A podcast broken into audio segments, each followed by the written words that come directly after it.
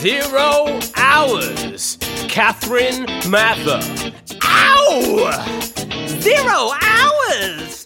Hello and welcome to Zero Hours podcast with me, Catherine Mather, where I speak to comedians and creatives about the best and worst jobs they've had to do to get by. Today I'm joined by comedian, author, and podcaster Rosie Wilby. How are you doing? I'm okay. Well, we're both melting a bit, aren't we? Because it's It- a hot evening. It's too much, and I frankly think it should be illegal. Ban it. Yeah. have you Well, at least at least we're doing this rather than some very physical work that would be very difficult to do in in this kind of heat. That's um, true. My heart yeah. goes out to the builders uh, who are trying to work through this. God bless them. yes, bless them. it just kind of shows my very middle classness, but I was sort of thinking about, I don't know, like sort of gym class instructors or something. And those guys too. Everyone, yeah, yeah, uh, uh, yeah, absolutely. Yeah. everyone's effort is worthy. yeah. Um, I think I have you seen that meme where it's like, uh, it's Homer Simpson and Bart Simpson, and they're like, "It this summer's so hot," and they're like, "No, this is the coolest summer of the rest of your life." it's Oh, really yeah, well, bleak. yeah, God. Yeah, yeah, it's probably true, isn't it? Yeah, Yes. uh, I don't know why I brought it up. I'm sorry. I've immediately the world is ending, everyone. But still, do spend an hour listening to this. Yeah, well, you've got nothing better to do, Yeah, so Limited time left, but enjoy. yeah. It's well, you know what? Just do do what you like, and yeah, Mm. if if you've not got Yeah. much time left. yeah, do what you enjoy. I mean, Mhm. that that is a good philosophy, isn't it? And I think has been my philosophy, and I think a lot of comedians, you know, have arrived at that because they don't want to do some job that is incredibly dispiriting and Yeah. and demoralizing. Yeah. particularly when like the choice is like well i could own a house or do what i love well It'd be nice to do both, wouldn't it? it would can you imagine My God. i heard some people managed to at one point I know. Yes, I think it was a few decades ago. Yeah. i would just i was going to say i wish that i'd moved to london in like the 60s or something but actually i don't think i would want to be 30 in the in the 1960s but uh that's by the by uh, Yes. wh- what's your worst job been Well, yeah, I was thinking about this earlier on, and I have done some of the obligatory, you know, kind of summer jobs when you finish school and and uni and that kind of thing, like sort of barmaid and hotel chambermaid and and all of these kind of things, and probably did them very terribly because I didn't ever understand what drinks people were asking for, um, and that kind of thing. I've also been a TV runner um, when it was actually a um, a shoot with a lot of sex scenes where it was a closed set. So I was actually one of the people who was just, you know, outside the set, just sort of guarding the set, standing by the tea table eating donuts. Um, Yeah. So it was kind of relentlessly dull, really. Um, and you wouldn't mind perhaps if you're being paid a lot, but obviously you're not as a as just a lowly runner who, you know, does errands and cleans the toilet or takes someone's laundry or goodness knows what. Um, but yeah, the jobs I actually thought were interesting in their badness were the ones that sort of promised much and kind of promised some kind of sense of, of glamour and exciting thrillingness. And I think my least favourite job of all was in the year 2000 when the internet was still in its infancy Mm. i and i was in my um you know kind of mid uh, sort of mid late 20s then and I um, saw an advert for a new internet TV station, TV channel called Network of the World. And it seems bizarre now to think that it was this futuristic thing that there was going to be like telly on the internet. wow. wow, I know. And so I went along and did this audition to present some music shows.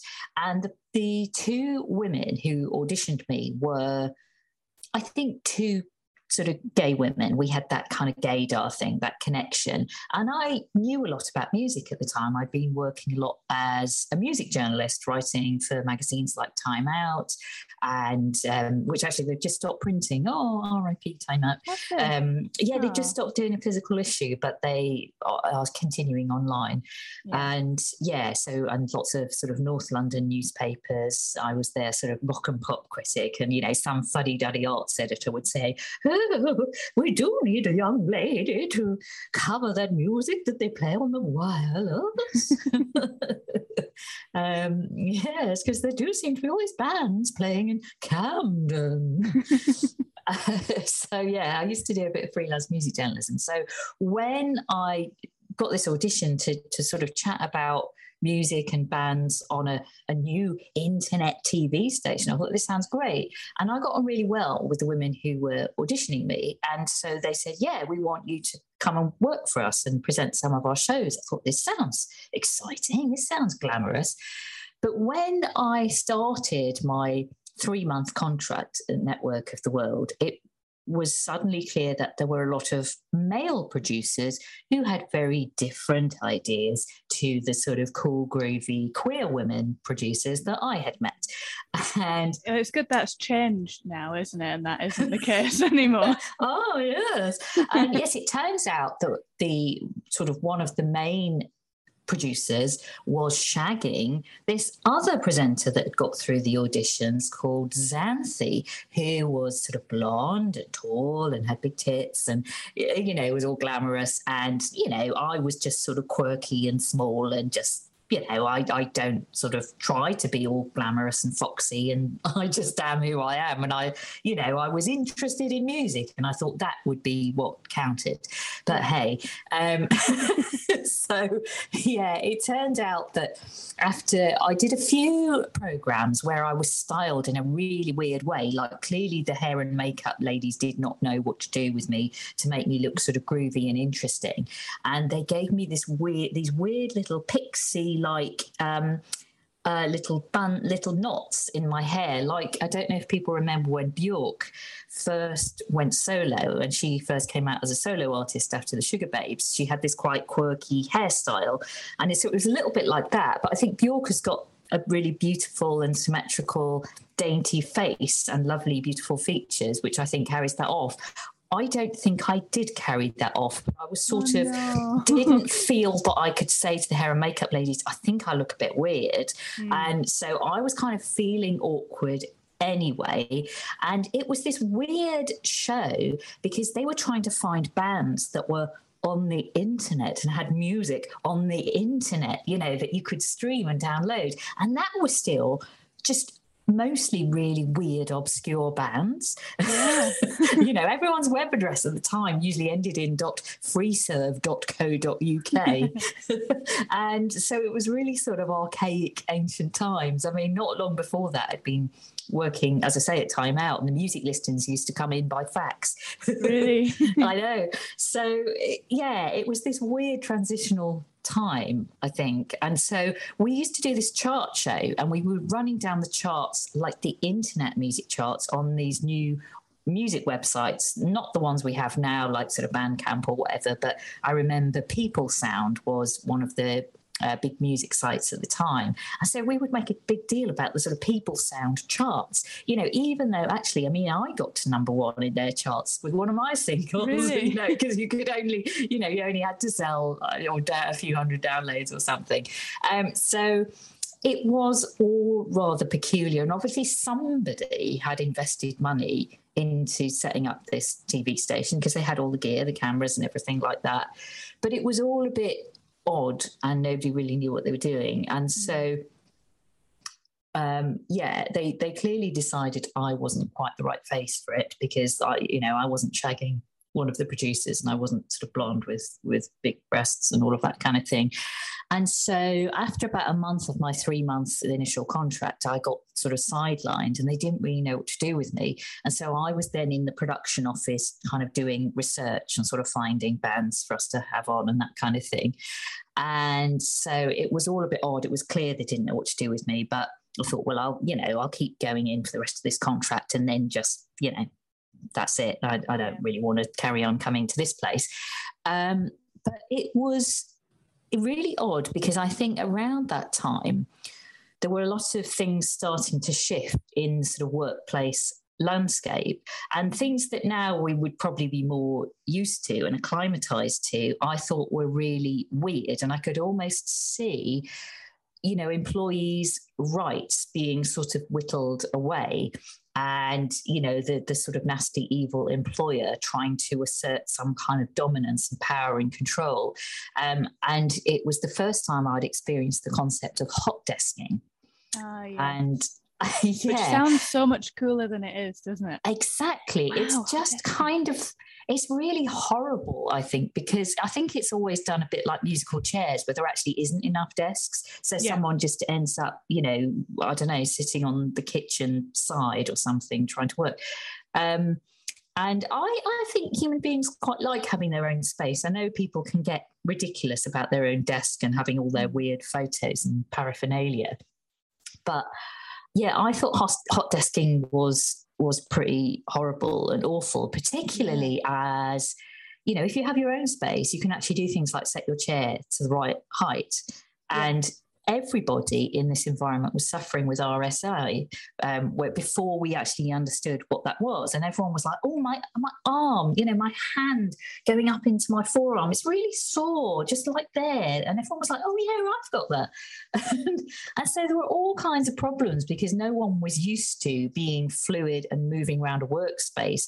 And actually, each time you arrive at that workspace to set it up so that you're physically comfortable and you're not mm. sort of you know, working at a weird angle or in a weird position or posture. So everyone was was getting aches and pains. And also because they had introduced the idea of sort of more flexible working, where instead of, you know, going in every get every day, you could do fewer days, but do a ridiculously long shift, a ridiculously yeah. long stint in the office. Um, you know, which I guess, you know, sounded kind of cool, didn't it? But I think there are a lot of dark sides to that where you know you're just absolutely shattered because you've done a ridiculously long shift. Yeah. Um, so yeah I, I kind of found it a really interesting environment. And one thing that i apparently did towards the end of my contract which i had completely forgotten about but i was communicating on facebook recently with a woman who i became friends with there. So, you know, over 20 years ago. And she remembered this one time. She was like, Rosie, you have done the most kind of rock and roll thing in the workplace that I've ever seen. And I was like, really? What did I do? And she remembered, and I do sort of remember this, that one day I just got up on the table in the crowded office with everyone sort of cramming into their minuscule hot desking spaces and said, I hate this place. And just sort of shouted like I was going to make some, you know, longer speech. But I think it was just pretty much that. And, and then sort need you to know. I just need you to know. Um, yeah.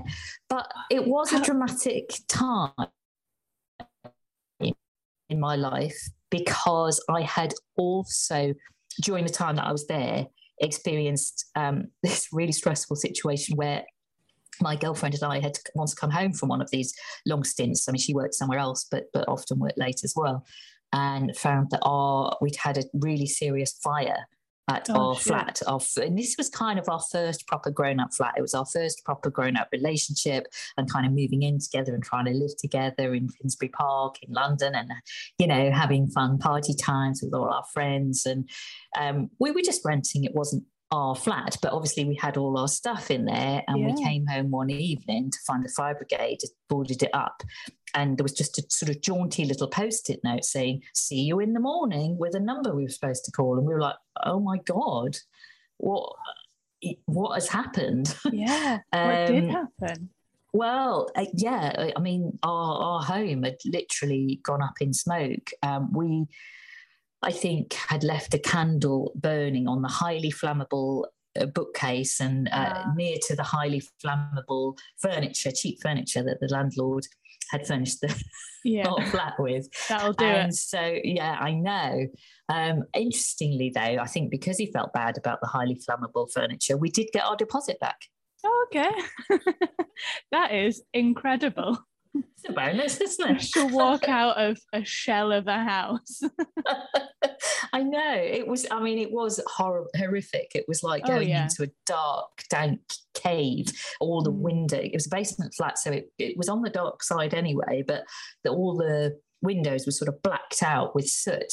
And because I was also doing creating my own music at the time and gigging a bit as a musician and that was kind of what I really wanted to do although you know this lark of sort of presenting music shows on telly even if it was on the internet and at that time probably only watched by about five people you know that all sounded quite groovy and fun as well but all my musical instruments were all sort of malted, um, melted and molten into like weird shapes. And because heat rises, of course, my guitars would be on the guitar stands and they would look quite normal until the you know the top bit the the head of the guitar the top of the neck and it would suddenly be all twisted round and bent over and drooping down like like weird kind of um oh, well I, i'm thinking stalactites or stalagmites which ones are going Yeah, I can't remember which or- way. yeah, I don't know. Let's say icicles, um, Yes. and also the um, the keys on my keyboard were all kind of drooping down, like sort of molten cheese, kind of Yeah. dripping off a pizza onto the oven floor. Um, and so, yeah, all our stuff was was ruined. All our clothes were all stinking and and kind of black and horrible. And our friends actually went around the backs of their wardrobes to find old things that they didn't need anymore that they could give to me and my girlfriend for us to wear. So we had some pants and t-shirts and essentials. And one friend had even popped her brownie uniform in the bag. Oh, that's kind. Yeah. Did either of you wear it or no, no. Fair. Yeah. I mean, she didn't have any good badges. So I thought, well, I, you know, I don't, I don't want to sort of people to think that I only passed, you know, I don't even know what brownie badges were back then. Sort of, There's a crayon in one. yeah, balancing on a biscuit tin or something. Yeah. wow, that's what. So, how did you like? How do you rebuild after that? And also, how do you forget that you jumped onto a desk and shouted, "I hate it here"? I don't know. well, probably because I was always doing kind of that kind of thing. Um, at gig j- j- jobs that I, I hate hated. it But here, and I hate it here, and I hate it here. Alex, my friend, had really remembered it. It was like you know, really emblazoned into her brain. She she carried it with her as this sort of moment of inspiration, of authenticity and expression. um, but yeah, so I think I think when I did get up and shout that it was in the aftermath in the few days after the fire and Right. i was there in you know all the clothes and weird reject brownie uniforms and things that that people had given me and so i felt just all at, at sea and not myself and i was Yeah. trying to go in and do this boring weird job of sort of browsing the internet for bands that might want to come on a weird and obscure internet tv channel um, for you know like 10 hours a day for not much money or something. And yeah i didn't feel that anyone was hearing me that i'd had this really stressful experience happen to me. And it what was interesting though after that there was a, an hr woman who came to have a chat with me and i thought oh god she's going to march me out of the building. That's it you know? And i thought well if you're going to go go you know in in style. But actually what i would say even though a lot of the people at that company were absolute wankers and were horrible people this particular woman and i wish i could remember her name but i'm afraid i don't because it's such a long time ago she said okay and and she kind of understood why i was in a bit of state. And the next day she came and brought me this um, bag of all sort of lovely um, kind of uh, you know bath foams and kind of clean you know sort of nice scenty cleany things because i think she got the vibe that you know when you're you've been sorting through all, all, your old possessions and your fingers are stained with soot actually the thought of just being nice and clean and smelling fresh is and sort of having that revival of of refreshing yourself in that way yeah. is quite welcome and, and quite lovely so so that was a sweet yeah that was a sweet hmm. gesture. So i suppose that was one little moment of kindness that did stop me completely losing losing it in this place that i was not enjoying working. Yeah. that's really insightful as well of her isn't it to think about you know what you might actually need. Yeah. There. Yeah really yeah really sweet. Yeah yeah hmm. people shit on hr and i don't think they're always that bad no no she she was she was a good one yeah good egg so I, i'm sorry hr woman that i can't remember your name but thank you it was a sweet touch i hope she's listening I doubt yes. it. I, I kind of doubt it. it would be quite random if she was, wouldn't it? But I have remembered. I have remembered. So then, how do you go about? So, was it the sort of workplace environment, or was it the job that made it the worst, or was it sort of what was going on in life as well? I think it was a bit the workplace environment because that was where I first was exposed to a sort of, I guess, a kind of toxic masculinity and a, a kind of toxic ego, confidence, uh, you know, extrovert kind of showy offy personality, you know, among, you know, the young guys that were presenting some of these programs, the guys who were producing. Because I guess with a new venture like that, it's going to be people who are starting out in a media career and think it's going to be the stepping stone to, you know, other much more established platforms and networks. And so it was a lot of people, you know, trying to get on and trying to move forward.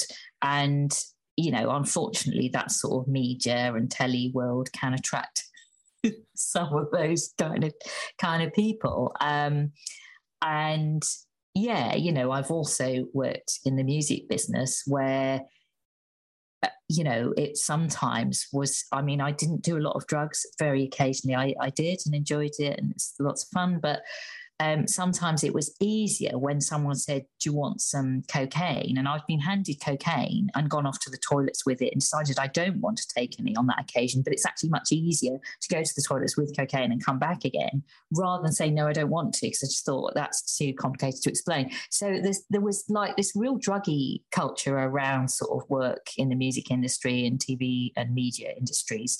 Um, at that time. So obviously, people on coke are, you know, um, souped up yeah. wankers, aren't they? it doesn't make you the best person. It doesn't make you the best version, version of yourself. Yeah. yeah, yeah. Let's say, yeah. Yeah, not not to have to work with yeah, um, and no, I think so. It's it doesn't make you probably the most empathetic or collaborative. it's more pushing your way to the front and pushing your way forwards.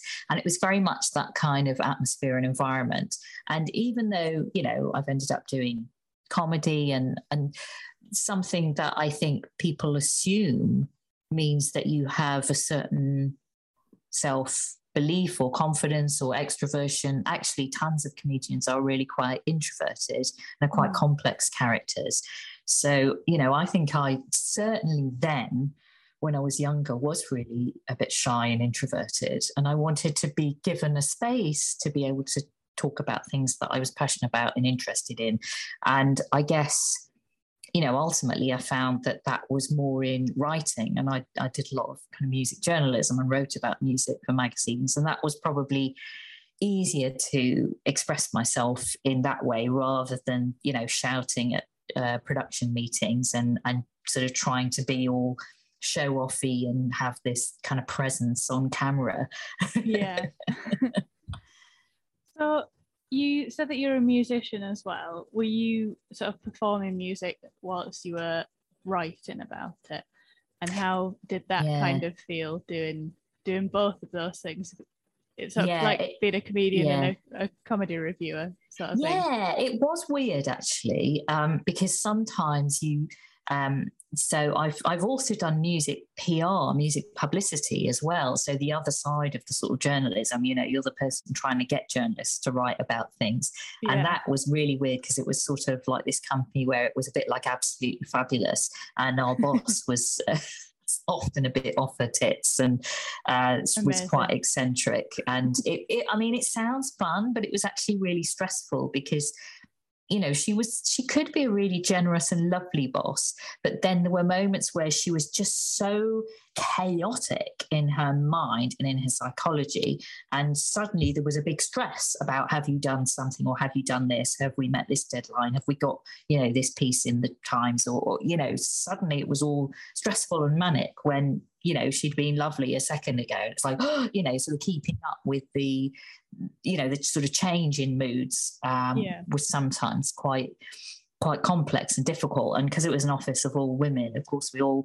would sync up in our periods. You know someone would come in one morning looking all stroppy and plonk a big massive box of tampax on the on the table in the middle of the office And, oh Um, no. yeah, it's like, oh God, are we all due on? Oh hell. Um, but yeah, it was really weird kind of writing about something and also creating it. Because of course, particularly when I was doing music PR, um, and I've worked at a couple of different music publicity companies where we've promoted some brilliant bands, but also some really, really rubbish ones. you know, you have to sound sincere about them, which is really bad. And I have done some freelance music PR on my own, but I vowed to myself I would only ever do artists that I really genuinely believe in and think are great. Ironically, they tend to be the people with no money whatsoever. That's the is sad. problem, isn't it? I know. Oh God. But um yeah, it, it- yeah, sometimes you could feel resentful because you would think, well, how how the heck has this person got a record label investing money in them? They can't Yeah. write songs, they can't sing, they can't perform live. What's going on? Um, Yeah. You know, and you're trying to promote them. And I mean, sometimes I remember one time there was a journalist um, from The Guardian that I really liked. Um, Caroline Sullivan, and we were having a drink together at this gig. She wasn't enjoying it. And I think I just said, It's fine if you write a bad review. I don't mind. Uh, And. I'm supposed to be convincing her and saying, No, no, have more, have more drinks and you'll like it then. And I'm like, I get it. You know, you, you have to say what you you know, you've got to be on, you know, because Yeah. I'd also been a journalist and I respect that journalists have got it, you know, you've got a brain. You're not going to be somehow fooled by a PR who is bribing you with booze and drugs and, and Yeah. go, oh, five stars. and you have to like maintain a little bit of moral, like personal yeah. uh, integrity, right? Absolutely, yeah, yeah, indeed. But yeah, it was uh, yeah, it was a strange time. It was. I think the world was changing a lot, and so when I was doing music PR um, at this company, it was. I think it was just the last days of music PR companies getting like massive retainers from record labels for really not doing that much and you know it was starting to all change and, and record labels were suddenly like oh we'll, we'll only give you a tiny bit of money and we have massive expectations that you're going to get us on the cover of q magazine or you know well, well that q magazine doesn't even exist now but that was Yeah. that was kind of one of the big things um you know 20 years ago being on being in q so yeah um it was the, i think the world was really really changing during the years that i sort of emerged into the workplace sort of Mhm. you know from kind of mid late 90s into the early noughties uh, you know it really was the change of the millennium uh, quite literally and yeah i think i was sort of imbued with some of the values i'd grown up with that you kind of you know if you did something well and to a high quality and a high standard and you did it diligently you would get paid for it you would even if it was you know maybe you were early on in your career and you were a trainee or an apprentice you would get rewarded for working hard and doing it properly and doing it thoroughly. Whereas, of course, now we have, you know, all these unpaid internships and, you know, oh, yeah. why don't you just do this for the exposure, for the experience? And yeah. that just wasn't a thing when I first emerged into the workplace. So I have found it quite, you know, frustrating and annoying to see the way things have gone. And, you know, you don't always feel you've got a lot of control over changing it. But I, as much as possible, I do try to speak up. Um, you know, obviously now, primarily, although I still do lots of live comedy, that sort of my main thing has been writing two books and and doing my own podcast. Yeah. But I think in the publishing industry, the way that authors get rewarded is so weird um, you know, and so arbitrary and so riddled with prejudice and unconscious bias. And it's bound to reward sort of white, straight, posh authors, really, um, who are going to have rich networks of privileged people who can buy, who can afford to buy their hardback on the day that it comes out when it's, you know, at the full price rather than you know, some of my friends were sort of waiting for my paperback to come out when it was a bit cheaper, or waiting for the hardback to be reduced slightly on Amazon, um, as as Amazon tend to do. You know, after it's been out a few months. Um, you know, so if you've got people who've been out of work because of pandemics or lockdown, or people who are out of work because they're trans and don't sort of present in in the way that you know uh, normal employer, you know, employers kind of expect, you know, someone to present in a gender kind of way.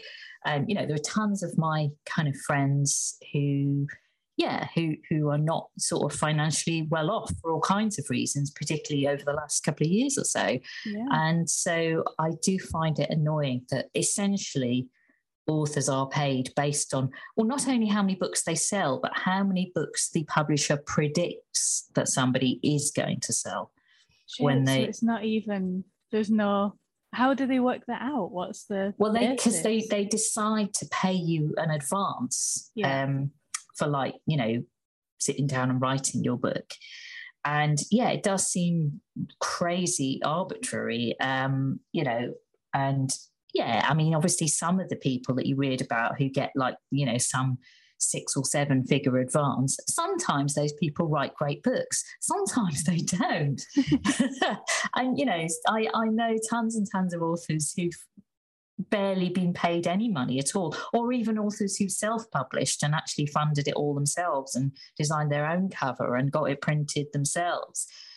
You know, who've written really, really great books. And I don't know, it just seems a, a, really archaic and slow and weird system.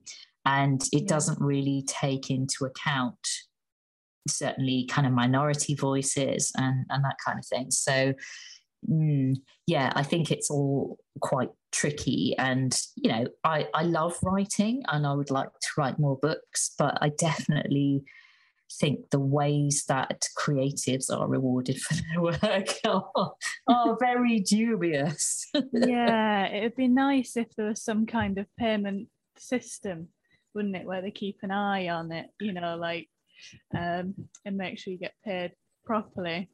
Well, I almost think I almost think right. It shouldn't just be, and I say this about about any any kind of art form. It shouldn't just be about the number of people who buy something, because sometimes people just buy something because they're sort of supposed to, and they never actually read it or engage with it. It's just supposed to be on the shelf because that's the cool thing to have, right? Whereas some people read a book and they like read it many many times. They put little post-it notes in all their favorite pages. They underline paragraphs. They write notes in the margin. They put fold the pages over corners of pages they want to read again because it maybe helps them think about a particular something that they're dealing with and they maybe read it in bed at night or when they wake up in the morning and, you know, some people really engage with a book or with a piece mm. of art, with a live show, with a, with a particular comedian or comedy show. And there's something about that quality of engagement which is not evaluated or measured by these crude, you know, commercial measures that we have of, of evaluation. Yeah. Sometimes it's not just about numbers, it's about quality of that engagement and that experience. Yeah, I'd never thought of it like that before, but that's a very good point. I think it, well, I guess it's capitalism, isn't it? That well, it is, isn't it? Take into account uh, the the quality, just the the quantity. Yeah, right. that's true. Yes. So, how did you find how like so you you were writing uh sort of article uh type thing. How did you sort of find getting into well how how did you get your ideas for your your books? What what sort of took you? Because I know that they're sort of about relationships, aren't they? So how what sort of took you there? And then how different was it as well, like going from journalism to sort of authorhood?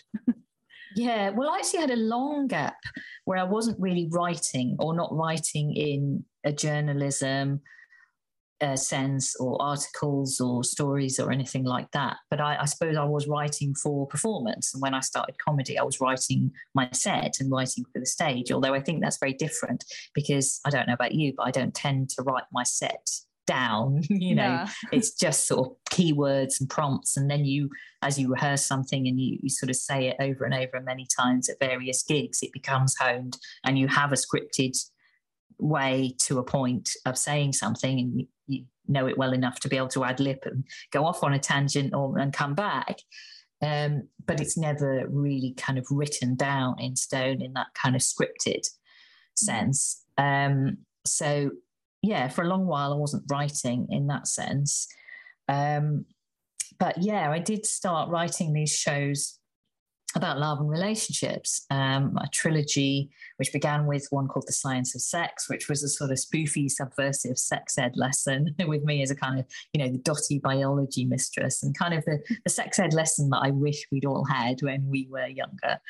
Um, and then I did a show called Is Monogamy Dead, which became my first book, and then a show about breakups, um, which eventually inspired my podcast, The Breakup Monologues, and the new book. So I guess you know it's it's interesting that through comedy, which I you know wasn't sure could become any sort of real job.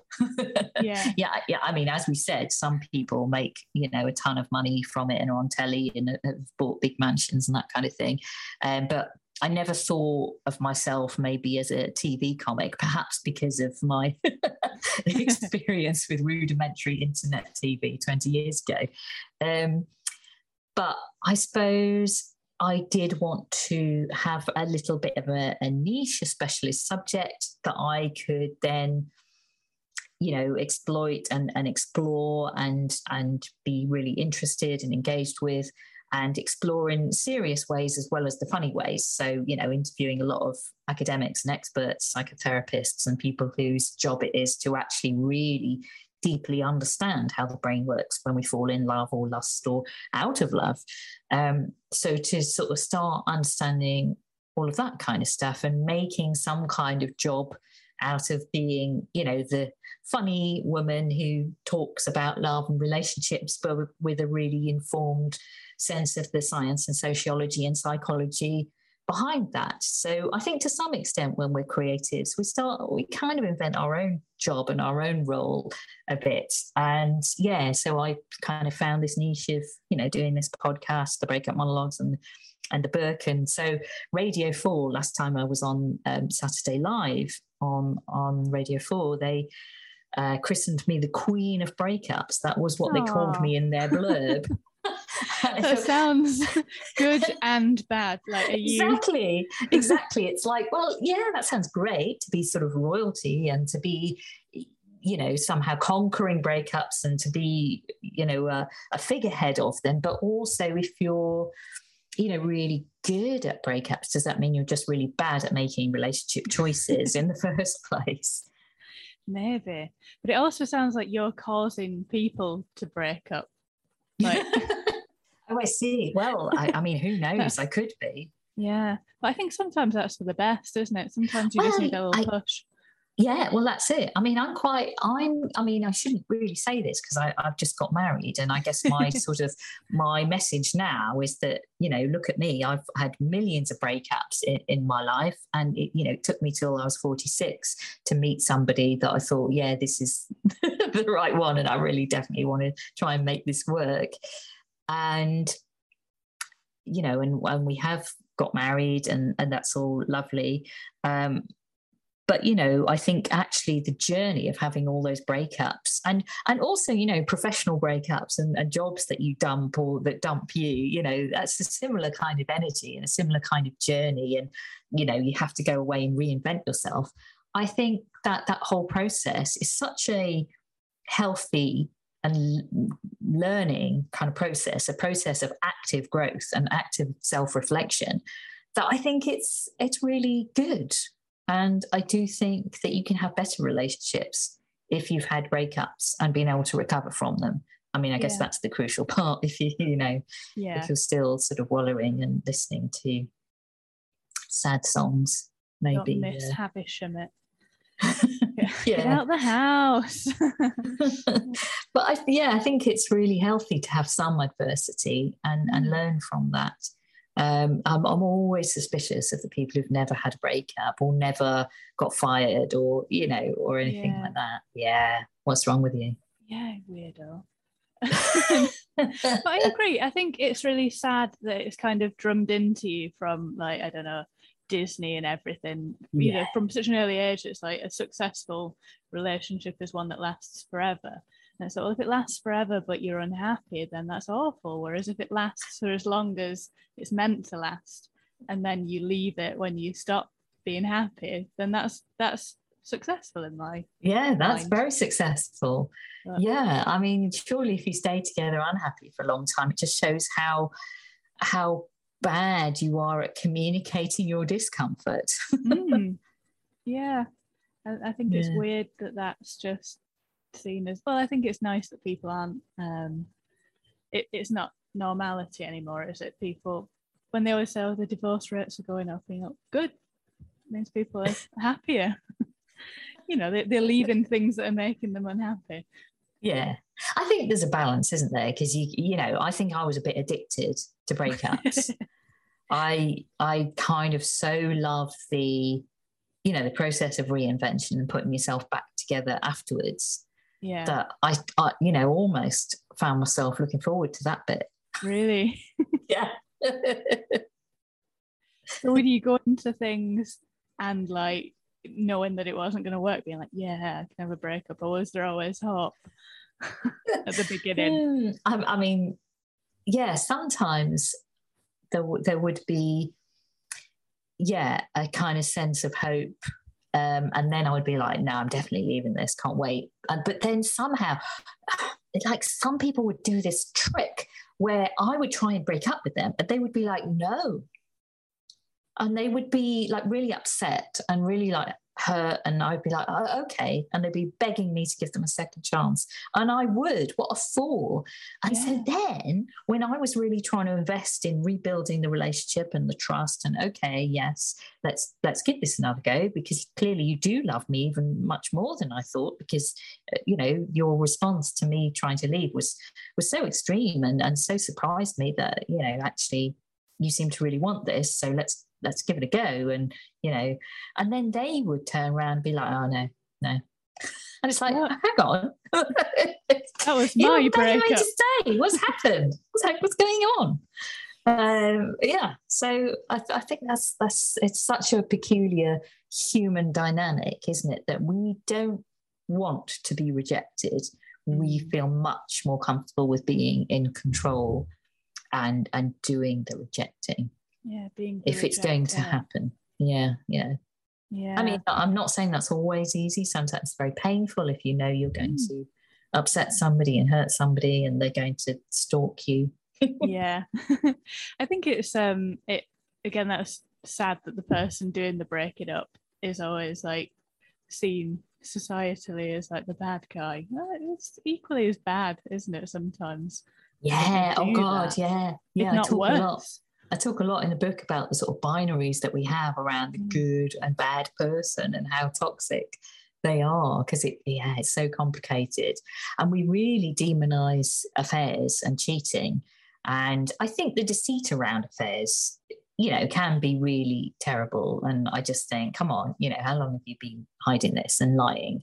But I do think I'm kind of a bit, you know, pragmatic about affairs. I do think as human beings, it's perfectly natural to be attracted to somebody else. Whether you act on it is, is another thing. But I think we do fancy other people sometimes get over it you know that that's totally normal and sometimes we flirt with other people and sometimes something happens and you know that might mean that you need to leave your relationship and you want to begin a new relationship or it, it might be a catalyst for you needing to to have some time single and being on your own for a while but it's perfectly normal to you know feel attracted to more than one person i do think that's fine but you've got to talk about it and talk about what that means for whatever situation you're in at the time. Yeah, that's um, a good point, I think. Yeah. so uh, it's so interesting then, we've gone on to relationships because of course that yeah. kind of is my job now to talk about relationships in you know various guises as both a comedian and a more sometimes a more serious speaker and broadcaster and podcaster and writer and, and all that kind of stuff but i do think there's so many parallels between like our, our romantic, sexual, platonic friendships and relationships and our workplace relationships, you know, they have beginnings and endings as well. And I have a chapter in the book about professional breakups. Yeah. And professional endings and how, you know, how complicated they are, especially, you know, when you've got to sort of work out notice somewhere or something. It's a bit like those awkward times when you're still living in the same house as an ex because you can't neither of you can afford to move somewhere else just yet. You know you've got to navigate and negotiate around all that. Yeah.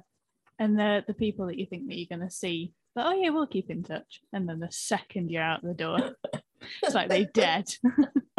Yeah yeah it's true isn't it so at what point um did comedy come into your kind of work journey? And was it something that you thought that you were going to do all the like professionally, or was it just a bit of fun, or how did that happen? Um, it was a real surprise to me because I was quite serious about my music mm. in in the 1990s, um, and I did release my album um, in 2000. I've, I've had one album out and uh, it is on uh, Spotify. Oh. Look it up. I mean, it's so old, um, but it, yeah, it's okay. And yeah, so I mean, it was just out on my own label, but at the time it was in the shops. I got a distribution deal, so it was in like Virgin and HMV and all those shops and everything, and oh, had some nice reviews and press. And I used to gig around and with my with my band. I mean, and that that was, I guess, the real catalyst well, there are all kinds of catalysts, but one of them, one of the catalysts for moving from music to comedy was that I didn't really like performing as a musician on my own. I mm-hmm. loved having the big sound of a band. I liked having a drummer and a guitarist and a bass player. And sometimes um, my girlfriend and a couple of friends would come and sing backing vocals, and we would make these really lovely vocal arrangements to the songs. And I loved that. I absolutely loved that and arranging the songs. And, you know, occasionally we'd do these bigger shows with extra musicians, a saxophone player, a cellist. Um, and it, it was really wicked. It's brilliant. And um, I know one time with the um, bigger extended lineup, we uh, supported Tony Hadley of Spandau Ballet cool. in the uh, Spiegel tent on Highbury Fields. But he was a bit precious and uh, sent us all out during his sound check. Oh. So mm, there we are. but um, yeah, I think having to rely on all those other people to show up and not be too stoned to play in time or in tune.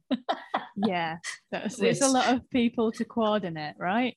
Yeah, um, it was tricky. And also, just financially, you know, if you get paid for a gig and you realize, oh, hell, you know.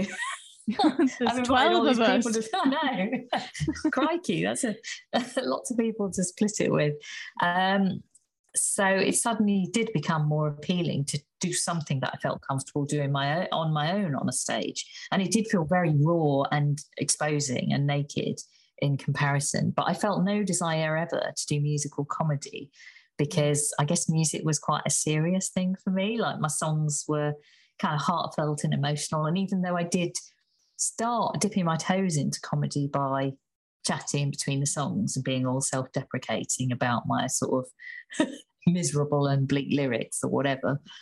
Um, I think that yeah, somehow comedy. I wanted to sort of just do something fresh and new, and and try something completely different. But it was also this weird time of change, you know, in the in the early noughties after all these weird job experiences and um, you know, the house fire and the loss of all my musical instruments. And actually, around a similar time, I lost my mum, which is the most significant of all these losses. Um, and I just think there was a lot going on. And it was also the time that I transitioned from being in my 20s to being in my 30s. And you do sort of suddenly look at what you're doing in your life and make choices and sort of start to think. Not that necessarily choosing to do comedy was sort of a you know a grown up decision. No. It was a decision. It was a decision. Um, but yeah I, I think i just saw more potential in it for doing well I, what i do think is good about comedy is you can do loads of gigs whereas if you were a musician in London in that sort of late 90s, early noughties era, all the promoters that booked the gigs were like, oh, well, you can't do another gig within a sort of whatever mile radius, two weeks either side. Why? Well, because you were supposed to, the onus was on you as the band, as the artist, to bring the audience. You were supposed to oh. bring your fans and your following along. Whereas I think in comedy, generally the promoter sort of feels it's their role, it's their job to mm. make sure there are bums on seats to see the comedians they book. And they obviously try and book comedians that will entertain the type of audience that come to their gig. But it was a very different vibe in music. So it was hard to actually gig with real regularity unless you went off on a tour traveling around. But that was sometimes quite difficult to coordinate, particularly if you did have other kind of part time jobs to sort of pay the bills and that kind of thing. Yeah. Um, so comedy felt a bit more liberating and free because you could. I've never been one to sort of do like you know three gigs a night or anything. But yeah sometimes you could go to bristol and double up you know you could open one place and close you know over the other side of town or or whatever. Or you could go on a little mini tour. And yeah nobody was like oh yeah oh we can't have you here if you did there the other night. And yeah, yeah. There, there, just seemed more possibility to you know get time on stage and, and hone your craft which was actually quite quite tricky with music yeah. Yeah, I can imagine. It's everything about doing music sounds harder to get where you are. Whereas with with comedy it feels more like it's um more maybe a bit more self guided in that you, you can go out and just do do what you're going to do and all success and failure is your own yeah although I do, I do think we can't get too I idealistic about, you know, I think there's this sense, and I, I hear a lot of sort of white cis male comics saying comedy is a meritocracy. And I think nothing is a meritocracy. No, Come no. on now. it might feel like a meritocracy if you're a heterosexual, male, young, white, good looking dude. Mm. Um, you know. but actually it's very different if you're, you know, middle-aged lesbian or, you know, or working class or, you know, all, all kinds of, you know, other sort of minority voices and groups in society who, yeah, audiences might not respond to in the same way. There's just this bias, isn't there? This mm. unconscious bias that the, the person they're supposed to laugh at the most is the young white straight dude who's talking about wanking or whatever. Yeah. and they don't have to respect anyone else.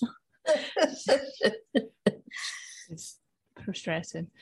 Um, yeah, that's true. I And as mean, well, look, it's it's changing. There's lots of great, you know, Yes. lots of great acts now, lots of great promoters, lots of great clubs out there. So things are changing, but it's it's really interesting. There's still so many nights where it feels it feels quite old school. yeah, it takes a lot of time, doesn't it? I think I remember the last gig that we did was in Southend. Ah, It was the International Women's Day one, and I know the the promoter Ross, who has also Yeah. been on this podcast, uh, leaning over it, and he just because you you were emceeing, and I he, was. he leaned over and he was just like, it isn't until you do an event where it's like all women that you realize. I can't remember how he phrased it, but it's like you realize that men really are cunts, aren't they? like not all banter has to be nasty. Like we there was banter, but it wasn't like, and you're a dick and you look awful. And, you, like, and I bet you're bad in bed. It was like just not like we can take the piss and be nice. It's okay. it was a really lovely night, that wasn't it? It was a really nice vibe. I really enjoyed that. Really sweet venue, and everyone seemed to have a really lovely gig. Yeah, we had the best time. It was Yeah. great. We And then he, did. And then he goes to the ones that are all men, and it's just like it's just can be such a toxic environment in a green room. Oh God! Oh God! It really can, can't it? Like, what is going on? What is wrong with you people? well, I guess it's um maybe not them exactly, but it's all what Yeah. we're brought up I don't know. it? I mean, the thing is, there are so many male comics that I really like and think are really ace and really excellent human beings. But sometimes it's the collective energy, like you say, when there's four or five of them that I really like individually. And when they all start chatting in the green room, I think, oh, there's sort of a weird thing going on that I don't really, yeah, it's Yeah. weird, isn't it? It can be quite weird. But um yeah, it's nice to know that things are going in a in a better oh God, yeah. direction. yeah i slowly. think i think it's really really healthy times you know Mm. where where we do see a lot of pro- uh, progress in the world in, in general um you know and yeah i think i think it's kind of interesting i've sort of been chatting a bit on um i just uh recorded some shows for um for Virgin Radio Pride, actually, they, they have a sort of Pride pop up station, and we we're chatting about whether you still need kind of queer cultural spaces or whether that's a kind of form of segregation, you know, a bit like, Mm. you know, us having the all female night.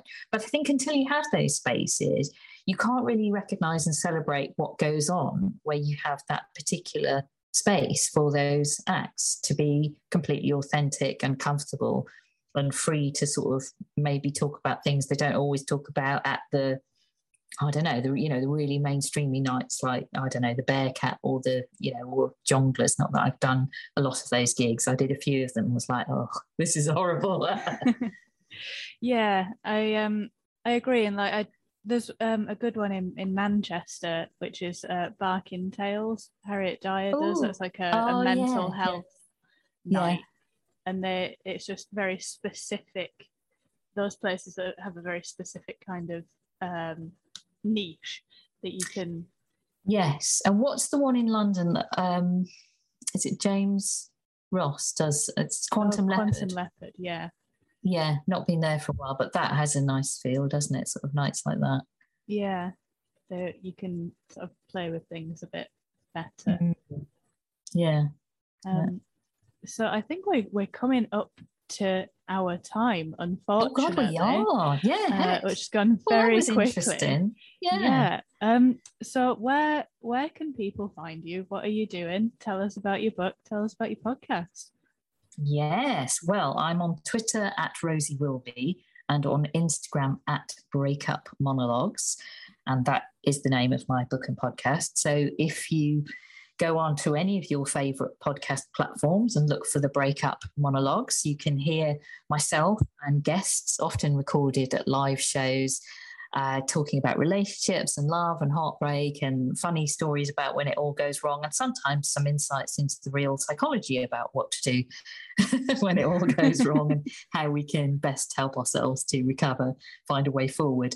There's a really fabulous episode that we recorded recently at Brighton Fringe in Brighton's Spiegel tent with about sort of 200 people or so, and Zoe Lyons and Hal Cruttenden were guesting along with a lovely broadcaster friend of mine called BB Lynch um, and BB and Hal had a sort of mini relationship um, from flirting to deciding they were going to be married to then decided they were divorced, you know, all in front of the audience's eyes, which was really fun. so that's definitely worth a listen. And also, the Breakup Monologues is now a book published by Bloomsbury in a lovely hardback, also a Kindle and audiobook narrated by me. So you can get that on all the usual bookie places, Amazon, Waterstones, etc., etc. But if you do follow me on Twitter, the sort of my pinned tweet has a link to all the places you can get that. And yeah, it'd be amazing if people did check that out. And I'm I'm really sort of open to hearing from people about their breakup stories or if they got anything from the book or the podcast or if they had any kind of comments about about breakups and interesting things that have come up for them. Yeah, amazing. I'll, I will look out for that and try and give it a read because I'm uh, very interested in the subject matter. Um, uh, well, what I would say as well is that it is as much as it's a book about breakups, it is also the main narrative is about me trying to stay in a relationship finally, having learned from my breakups. So sometimes I meet people who are in couples who say, Oh, I better not take a book about breakups home because my partner will think I'm trying to break up with them. And I'm like, Well, no, actually, it's really about trying to finally navigate staying together and mm. sort of trying to understand the sort of what I call the claustrophobia of companionship because it is hard, like being together and living together and trying to share that domestic space with somebody and trying to still be kind of sexy and into each other. Yeah. but I think, you know, you, you have to be honest about the ups and downs of that and the challenges of that and I do think that learning from your sort of past failed relationships, or maybe we shouldn't say they're failed, we should say they're great successes at, at learning and healing, you know, because maybe they were fun for a time and, and then ended. And maybe we're still friends with those people and have positive ongoing connections. But i do think yeah we can learn so much and then take that forward into relationships and, and maybe even stay together. So it's not just about breakups. You know, if you want to actually stay with somebody, you might even learn something about that too. Although I can see why, if your partner did bring home a book that time, yeah, you'd be like, hold on a minute, do we need oh, to have a chat? That's true. And especially if they brought it home with my first book as well because at some of my mm. gigs I sell like the two books together in a sort of double book bundle. You can get you know a special offer. Um, and the first book is called is monogamy dead? You know which if, if you brought the two home together that would be quite a statement wouldn't it? That's are like you, are you cheating on me? Yeah, yeah, yeah. But you know all that said if you have got a romantic anniversary coming up perfect gift